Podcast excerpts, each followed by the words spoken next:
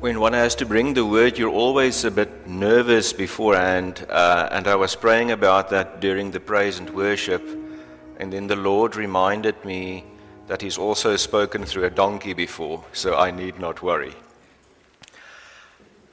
Okay, so on to the sermon then. Tonight's talk is about depression. It sounds a bit of a heavy topic, but it's intended to be uplifting, and if you're currently depressed, I trust that you will find it especially uplifting.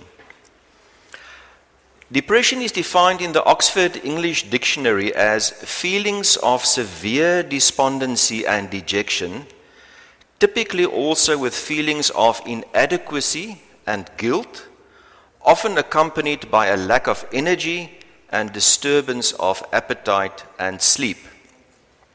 Now, for the Christian, these feelings of inadequacy are magnified because you tend to think that no real Christian would feel as bad as you do. Why are you feeling like this? And you will find that sometimes your Christian family and friends may even tell you so. And that is definitely not helpful to criticize a person that is suffering from depression because they can't just snap out of it. Telling them, don't be like that, moenie so wees nie, is certainly not helpful. Remember that if you're depressed, you're not objective about your circumstances. So to tell the person how good their life is and how thankful they should be is also unlikely to help. It may in fact make a person feel worse because now they feel guilty as well. Maybe I have a bit more sympathy with depressed people because I tend to be of a bit of a gloomy disposition myself. But the fact is that you're not alone if you're depressed. You're not the first Christian, truly saved child of God to feel depressed, nor will you be the last. Many men of God through the ages have suffered from depression. If we take a local example, Dr. Soen Siefenster, the founder of Radio Tigerberg, went through a bout of depression and he brought a series of sermons about the experience afterwards.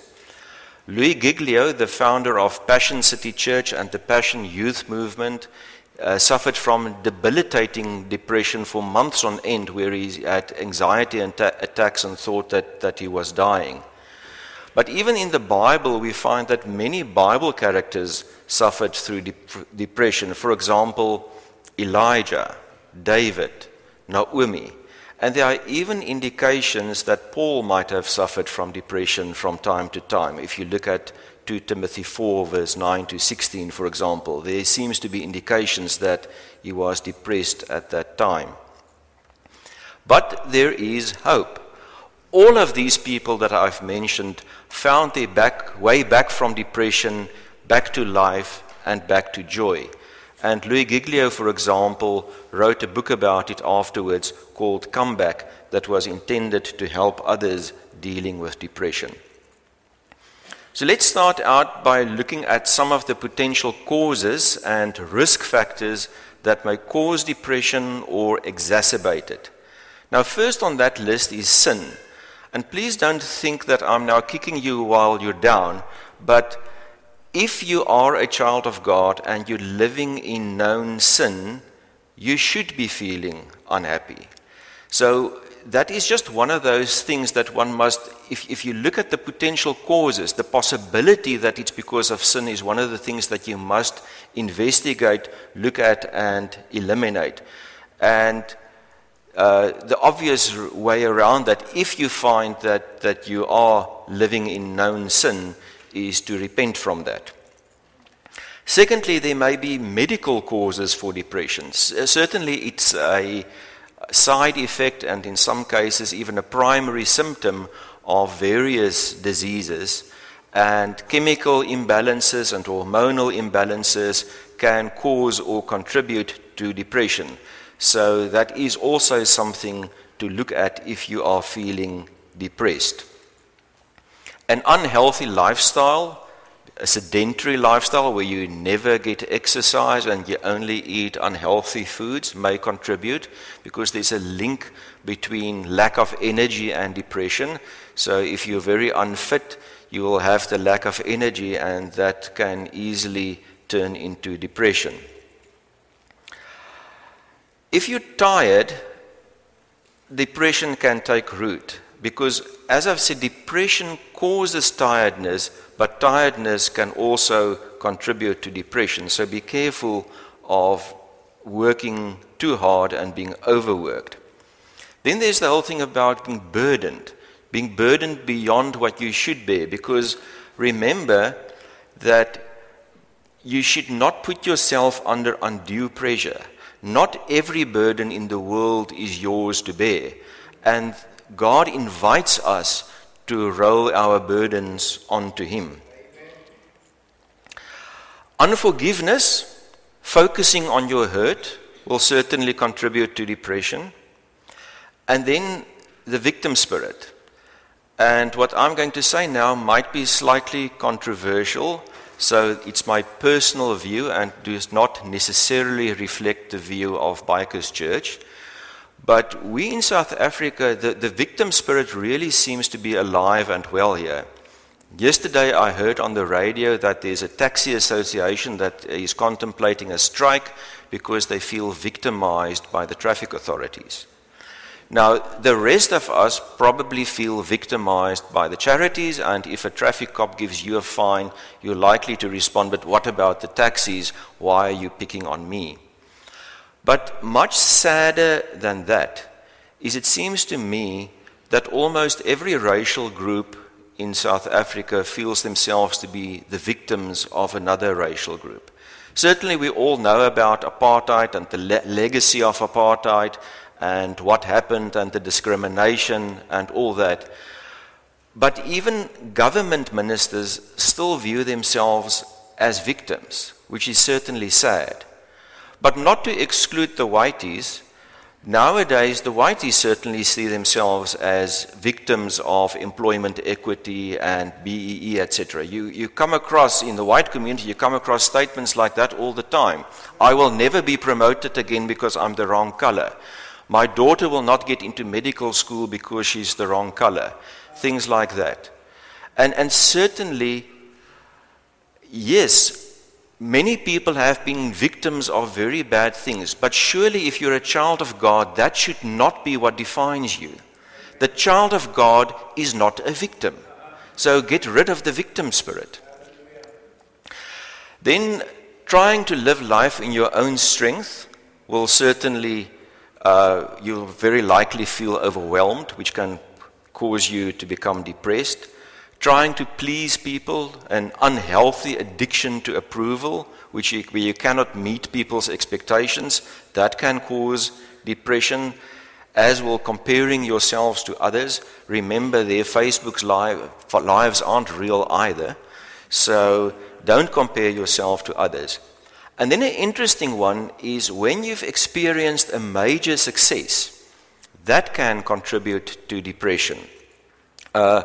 Typically, if there's been a long, stressful period and that stress suddenly ends, it can often roll over into depression. In the business world, there's even a term for that where they call it post-project depression. And when we now study Elijah, I think we'll find that that is likely that was one of the causes of his depression. So Elijah, if you start in 1 Kings 17, was under lots of stress for a very long time. It starts out by him confronting the godless King Ahab and telling him that there will be this major years-long drought and it will not rain again until Elijah says so. Now, confronting a godless king with a message like that is a risky, stressful move. Then God sends him to go and hide by a little stream and says, And it will be that you shall drink from the brook, and I have commanded the ravens to feed you there. Now the ravens are unclean birds. In Leviticus, they are even called an abomination. So for a practicing Jew and Israelite to be fed by ravens is certainly out of the norm, and one has to wonder what was the food that the ravens brought him. I would tend to think it's unlikely that it was cupcakes in some kind of... It might well have been carrion. Okay, so he's having to deal with this strange source of food, dealing with unclean birds on whom he's dependent. And then, remember, there's this years-long drought. Then the stream dries up. So then God says to him, "Arise, go to Zarephath, which belongs to Sidon, and dwell there. See, I have commanded a widow there to provide for you." Now, it's already a humiliation to be dependent on a widow, to have a widow caring for you. But this widow doesn't even have food for herself and her child. Okay, God, through Elijah, miraculously provides food for that household. But then the widow's son dies. And again, miraculously, the son gets resurrected. But we should not allow that fact that there was this miraculous intervention in terms of food and this miraculous resurrection of the son to blind ourselves to the fact how stressful that would have been for Elijah. And we see a glimpse of that in verse 20, where he says, "O Lord my God, have you also brought tragedy on the widow with whom I lodge by killing her son?" So there's already the roots of a bit of depression in there. Then God sends him back to King Ahab again, and all these intervening time, Ahab was launching manhunt after manhunt to find Elijah. So now he has to go and confront Ahab, which he does. Then on Mount Carmel, he stands alone against 400 prophets of Asherah and 400 prophets of Baal in a very, very high-stakes encounter, where they agree that they will both bring a sacrifice, and the God who answers with fire will be the real God, and that is the God that the people will follow. So talk about being under pressure. But then things go very well. There's a major success. God answers with fire. Elijah executes all the prophets of Baal. The people admit that the Lord is God, and God sends immediate rain. But very often after a success or after a long, stressful period, everything comes tumbling down. So the next day, a relatively small threat is the final straw. Jezebel, Ahab's wife, threatens him, and he flees for his life. And then he falls into full-on depression, including a wish to die, a feeling of loneliness, a feeling of abandonment. Now clearly it's ironical that he is threatened with death, then flees, and then prays to die. Because we read in verse 4, "And he prayed that he might die, and said, 'It is enough. Now, Lord, take my life, for I am no better than my fathers. The children of Israel have forsaken your covenant, torn down your altars, and killed your prophets with the sword. I alone am left, and they seek to take my life.'" But if you think back one day, just yesterday, the people admitted that the Lord is God. So you see again that a depressed person is not necessarily objective. And he repeats this twice. Then he starts on the way back. God helps him.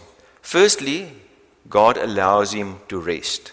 Then God provides food and commands him to eat the food.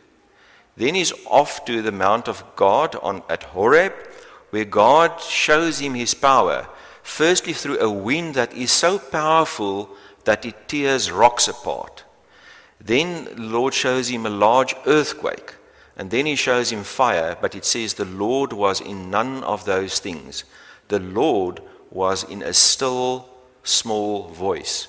In the Afrikaans ouvertaling sê dit die Here was in die gesuis van 'n sagte koelte.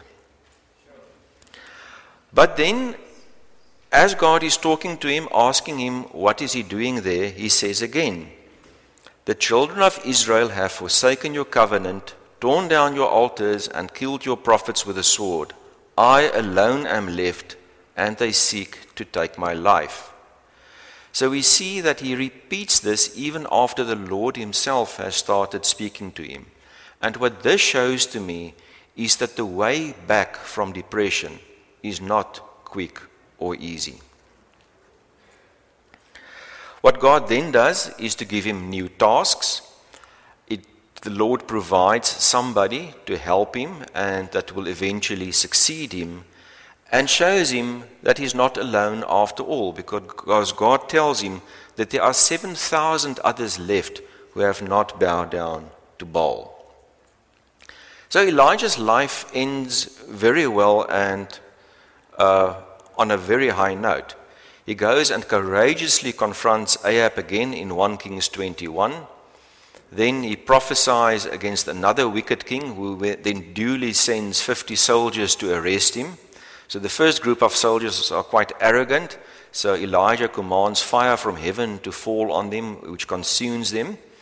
Then the king sends another 50 soldiers, and they're arrogant again, and the same thing happens to them. But then when the third group arrives, the commander has learned a few things. So he goes up to Elijah and says, please let my life and the life of my men be precious in your sight. Won't you please come with me? And Elijah does. Then Elijah becomes one of only 3 people in the Bible to be taken to heaven alive. And we find him again in the New Testament, where he appears with Jesus on the Mount of Transfiguration. So we see that after going through the depths of depression, there was healing for Elijah. God used him again, and God honored him above pretty much everyone else. David is also a good example of how one can deal with setbacks and the heartache. So one example of that we see in 1 Samuel 30. So David and his men came to the city, and there it was, burnt with fire, and their wives, their sons, and their daughters had been taken captive. Then David and the people who were with him lifted up their voices and wept until they had no more power to weep. And David's 2 wives had been taken captive.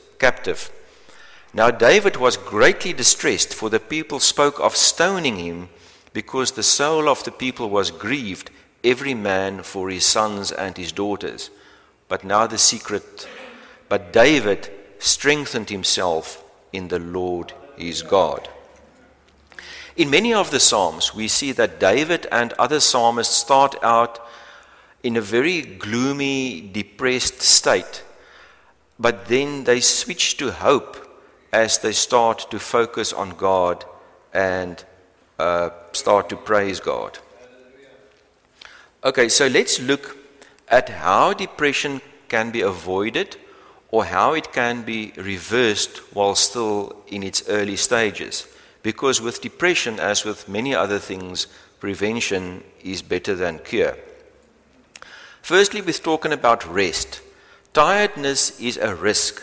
Satan would like to keep you tired, would love to disturb your sleep, because when you're tired, you don't have energy and you're on the back foot. We see early on in the Bible that God instituted a cycle of rest, that Sabbath law where you're supposed to rest every 7th day. That was not just some arbitrary rule of God. That was instituted for our good and to protect us, to ensure that we get sufficient rest. And I think many of the problems we experience is because we are not adhering to that rule of the Lord. Then healthy habits such as exercise and healthy eating will play a role in helping. Do not carry unnecessary burdens. Not every burden around is yours to bear. As Angus Buchan once said as well, a need is not a calling. The fact that you've identified a need does not necessarily mean that you're the person who should be meeting that need. And as Charles said a few weeks ago, we sheep, and a sheep is not a beast of burden. 'n skaap is nie 'n lasdier nie. En God sê spesifiek vir ons dat sy las is lig. His yoke is soft and his load is light. So do not carry those unnecessary burdens. Then what you expose yourself to is certainly also a risk factor. Ask yourself whether you often get drawn into negative complaining conversations and try to avoid that. What do you focus on? Are you focusing on God, or are you focusing on your negative thoughts, emotions, and hurtful negative circumstances you find yourself in it? Because, as you biker guys will know, you go where you focus. Are you living a surrendered life, or are you doing your own thing? Then be very careful with the feelings. Don't trust your feelings. Be real. Trying to be something you're not, faking it, will not work. Then don't neglect fellowship, especially if you feel down. Regular Bible study and doing your life with God will also help against depression. And then worship and worship music. Many of the people who have found their way back from depression have talked about the role that worship music, praise and worship music, had in that return from depression. And I think the reason it works is because it shifts the focus away from yourself and onto God and the faithfulness of God. So let's unpack a few of these. Perspective. It's important to have that perspective that God loves you and that God cares for you. And what that means is that your enemies or the government or the politicians or your boss or your family or whoever is working against you do not have the final say on what is happening in your life. They cannot prevent God from blessing you. Then what might sound negative but actually isn't is this earth is not our home. We're not home yet. We're on our way home. So, however negative the current circumstances are, it's not permanent. We can look forward to a heavenly home which will be perfect. Then you can rely on God to limit the adversity even if it doesn't feel so that he does, because he's, even in the case of Job, he limited what the devil was allowed to do. And then remember that Jesus is always with you, even if you do not feel it. For example, in Matthew 28 verse 20, he says, "Lo, I am with you always, even to the end of the age." And in Hebrews 13 verse 5, "For he himself has said, I will never leave you nor forsake you." So, we need to know what God says and not try and rely on our feelings. And an example of that we can see in Psalm 46. The psalm starts out by describing a major disaster. The earth is knocked off course and the mountains are carried into the depths of the sea. But then in verse 10 we find those words that says, "Be still and know that I'm God." And notice that it says, "Know that I'm God," not "feel that I'm God." So we need to move beyond how we feel. So let's look at another example in the Bible. Habakkuk 1 starts out by saying, "O Lord, how long shall I cry and you will not hear? Even cry out to you violence, and you will not save. Why do you show me iniquity and cause me to see trouble? For plundering and violence are before me. There is strife and contention arises. Therefore the law is powerless and justice never goes forth. For the wicked surround the righteous. Therefore perverse judgment proceeds. Now this part of Habakkuk, I think, sounds pretty familiar to a South African. Isn't this how we often feel? But we should not stay there. With the help of God, we can move on to the end of Habakkuk, where we read, Though the fig tree may not blossom, nor fruit be on the vine,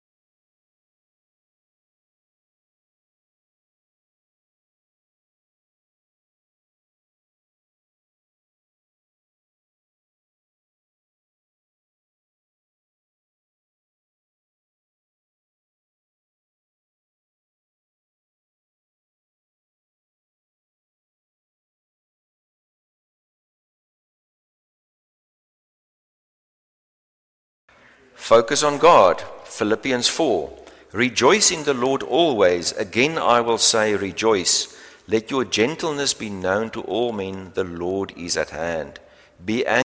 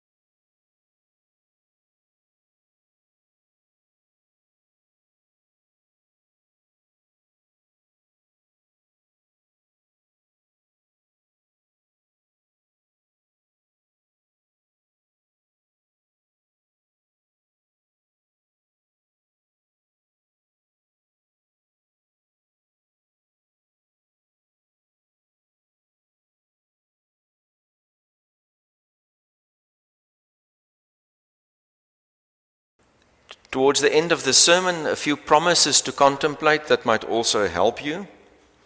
Isaiah 40, have you not known, have you not heard, the everlasting God, the Lord, the creator of the ends of the earth, neither faints nor is weary. His understanding is unsearchable.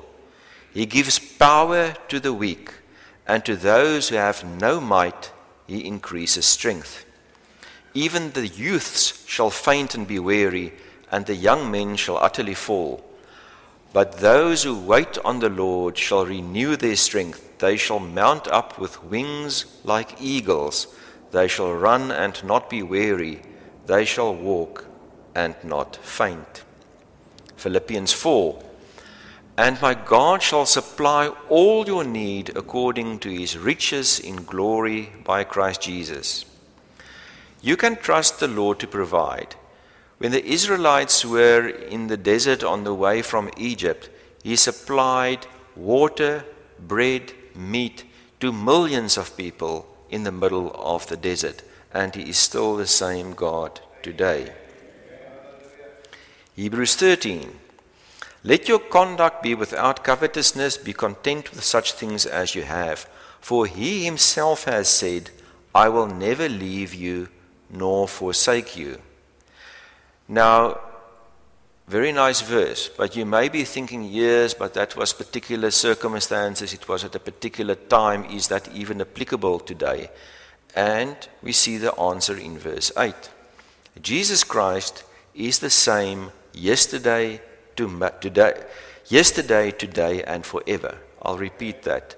Jesus Christ is the same yesterday, today, and forever. Matthew 11, come to me all you who labor and are heavy laden, and I will give you rest. Take my yoke upon you and learn from me, for I am gentle and lowly in heart, and you will find rest for your souls. For my yoke is easy and my burden is light. There are many promises of provision in the Bible. Very well-known piece of scripture in Matthew 6. Therefore do not worry, saying, what shall we eat? What shall we drink? What shall we wear? For after all these things the Gentiles seek, for your heavenly Father knows that you need these things. But seek first the kingdom of God and his righteousness, and all these things will be added to you. Therefore, do not worry about tomorrow, for tomorrow will worry about its own things. Sufficient for the day is its own trouble. Some more promises. Matthew 7. If you then, being evil, know how to give good gifts to your children, how much more will your Father who is in heaven give good things to those who ask him? Philippians 4. And my God shall supply all your need according to his riches in glory by Christ Jesus. And 1 Peter 5, casting all your care upon him, for he cares for you. And as I said before, your enemies cannot prevent God caring for you. Okay, so what if you've not been able to avert depression? As you sit here tonight, you're already deep in depression. You are not able to avoid it. What should you do then? And what should you not do then? Firstly, don't hide. Don't avoid people. And don't be fake. Admit that you feel depressed. Do not put up a false front.